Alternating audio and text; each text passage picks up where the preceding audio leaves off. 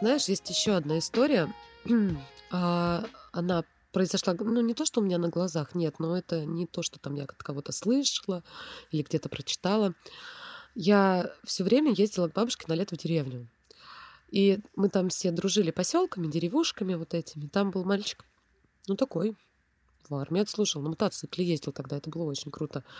Он встречался с моей подружкой, старше меня, ну, наверное, лет на 5. То есть ему сейчас где-то 34-35, вот такой вот у него возраст. А, когда ему было 22 года, получилось так, то, что он поехал свою девушку убивать. Я не знаю, что у него было на тот момент в голове. Прекрасный план на вечер. Не знаю, что у него там было в голове, там, каких он там препаратов объелся, понятия не имею. Но получилось так, то, что он... Ему надо было же доехать до девушки-то. Он обратился к своему другу, мол, дай мне машину, мне нужно доехать, а там расстояние, ну, в районе 15 километров, то есть там пешком не дойдешь. Mm-hmm. Он ему говорит, мол, слушай, твоя женщина из Шаибы, как бы, зачем тебе к ней ехать? Уже это самое, по не рассказам даже от первых лиц, а по заключениям протокола судебного. Его очень оскорбило то, что у него женщина Шейбе. В общем, не будем разговаривать в подробностях, как он там, куда он тыкал там ножом.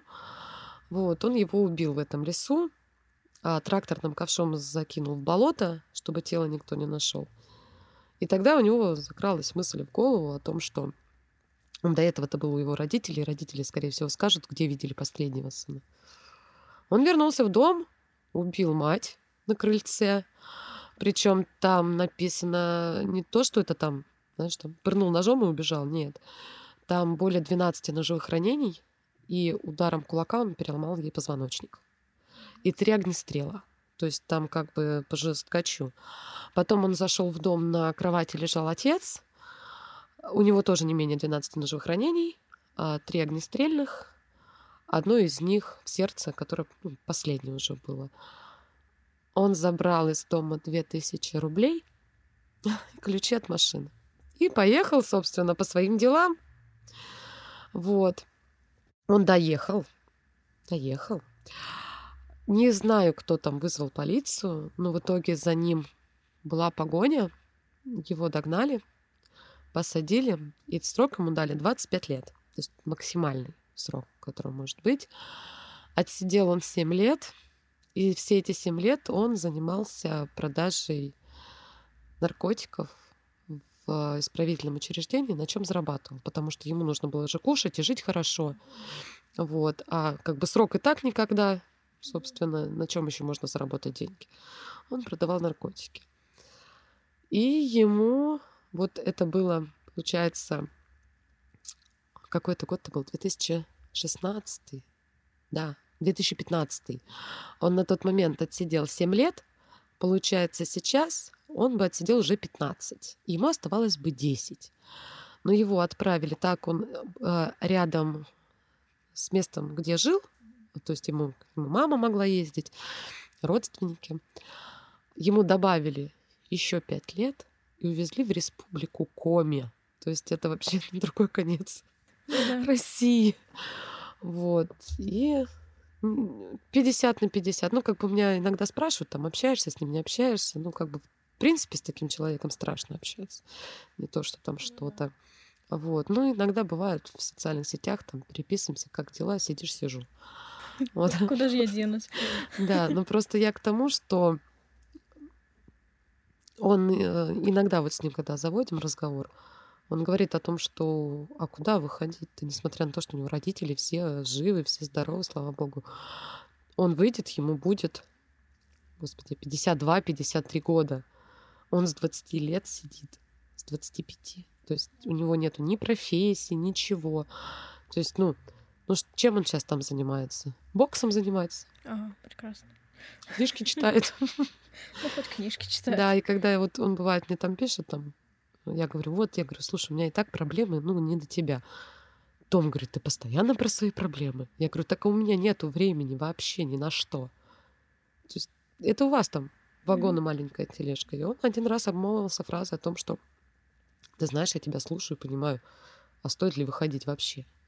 Потому что тут крыша над головой есть, платить ни за что не надо, накормят. Худо-бедно, но накормят, голодный ты не будешь ходить. Оденут. Все, досуг тебе сделают. Ну да, это вот та самая кабала, в которую люди попадают э, и уже совершенно не хотят выходить. Зачем? Здесь нужно прилагать усилия, здесь нужно крутиться, нужно зарабатывать. Там Конечно. тебя содержит государство, и все прекрасно. И какая нафиг разница, как к тебе относится общество? Зачем, когда у тебя здесь все хорошо? То есть э, человек, выходя через 30 лет, то есть его фактически э, выдернули из общества и через 30 лет туда вкинули. Он настолько не социализирован здесь, что ему настолько это сложно. Ему куда проще еще что-нибудь натворить для того, чтобы уехать обратно. Там вот его жизнь, его среда, то, к чему он привык. А там, где остались его родители, его родня и так далее, это уже совершенно не его общество и не его мир. Ну, естественно, да, конечно. Жалко, конечно, согласна. но... Ну, может быть, есть. он мыслит по-другому. Может быть, он думает, что жизнь это как компьютерная игра, вот тебя на 30 лет забрали, потом тебя чпунька, и тебе еще плюс 30 лет двойную жизнь сделали. Ну, вот, потому что, ну, так бессмысленно. Ну, это, на мой взгляд, на мой субъективный взгляд, это настолько потерянные люди для общества. Какой, какой в нем смысл? Абсолютно. Это может быть какой-то не то чтобы меркантильный взгляд, но этот человек действительно по выходу из тюрьмы практически не представляет никакого, никакой пользы обществу, стране и так далее. То есть это я не к тому, что, блядь, на заводах некому работать, да, идите, блядь, лопату в зубы и вперед. Как бы, нет, это найдем. Это мы найдем как-то и без сидельцев обойдемся. Но просто а, человек, выходя, действительно настолько сильно потерян, что он будет искать не то, как заработать и как выжить в этом мире, а что сделать для того, чтобы вернуться обратно. Так оставьте его там.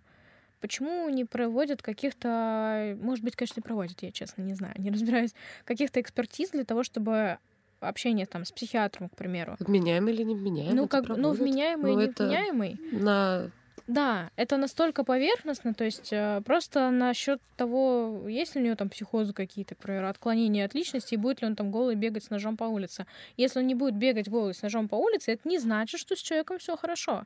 Какие ну, у него конкретно планы, то есть, э, либо, я не знаю, какое-то наблюдение у психиатра после выхода из тюрьмы, то есть как он реагирует на этот социум, что он планирует делать, как он себя поведет. То есть, ну, и уже из этого исходить. Но с другой стороны, а, государству тоже невыгодно их кормить.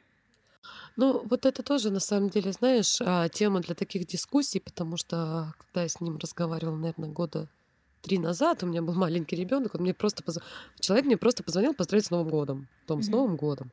А у меня прям слюни брызгали, я, блядь, до такой степени его ненавидела, потому что я говорю, суки, вы сидите на нашей шее. То есть я работаю должна 13% отчислять в государство, чтобы вас кормили. Вы насилуете детей, убиваете детей, а мы еще вас их кормим. Угу. Ёпросоте. Да, да. Вот об этом-то и, собственно, и речь. Но это действительно дискуссия достойная. Ну, кстати говоря, кстати говоря, не так давно я, короче, слушала тоже один из подкастов, и там, а, естественно, True Crime. Это вообще моя любимая история. А, про рассуждение было о смертной казни. То есть а, кто за, кто против и так далее. А, мое мнение не то чтобы двойные стандарты, но чуть-чуть разнится. С одной стороны, этих людей я действительно считаю по большей части бесполезными для общества. С другой стороны, я против смертной казни. Это слишком легко для таких. Вот. Абс- вот только хотела сказать, думаю, сейчас ты договоришь, надо будет тоже. Потому что, ну, грубо говоря, да, ну, сейчас, конечно, прям грубо скажу, изнасиловал он 10 детей, а ему просто чпоньк, mm-hmm. и все, и он умер. Да.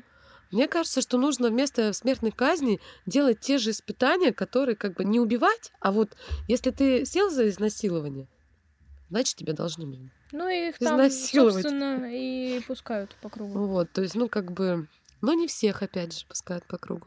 Это уже как себя проявишь. Вот я, я слушала интервью этой, как ее, Ксении Собчак, которая mm-hmm. у Скопинск, Скопинского маньяка да, брала да, интервью. Да, да. Вот, он сказал, я старый, как бы, и мне ничего не было, потому что кому я старый нужен. То есть не привлекательный, ну ничего. А тоже, каких он дел натворил? А его там даже не это самое. Ну, это уже такое из разряда самосуд. Да, согласна.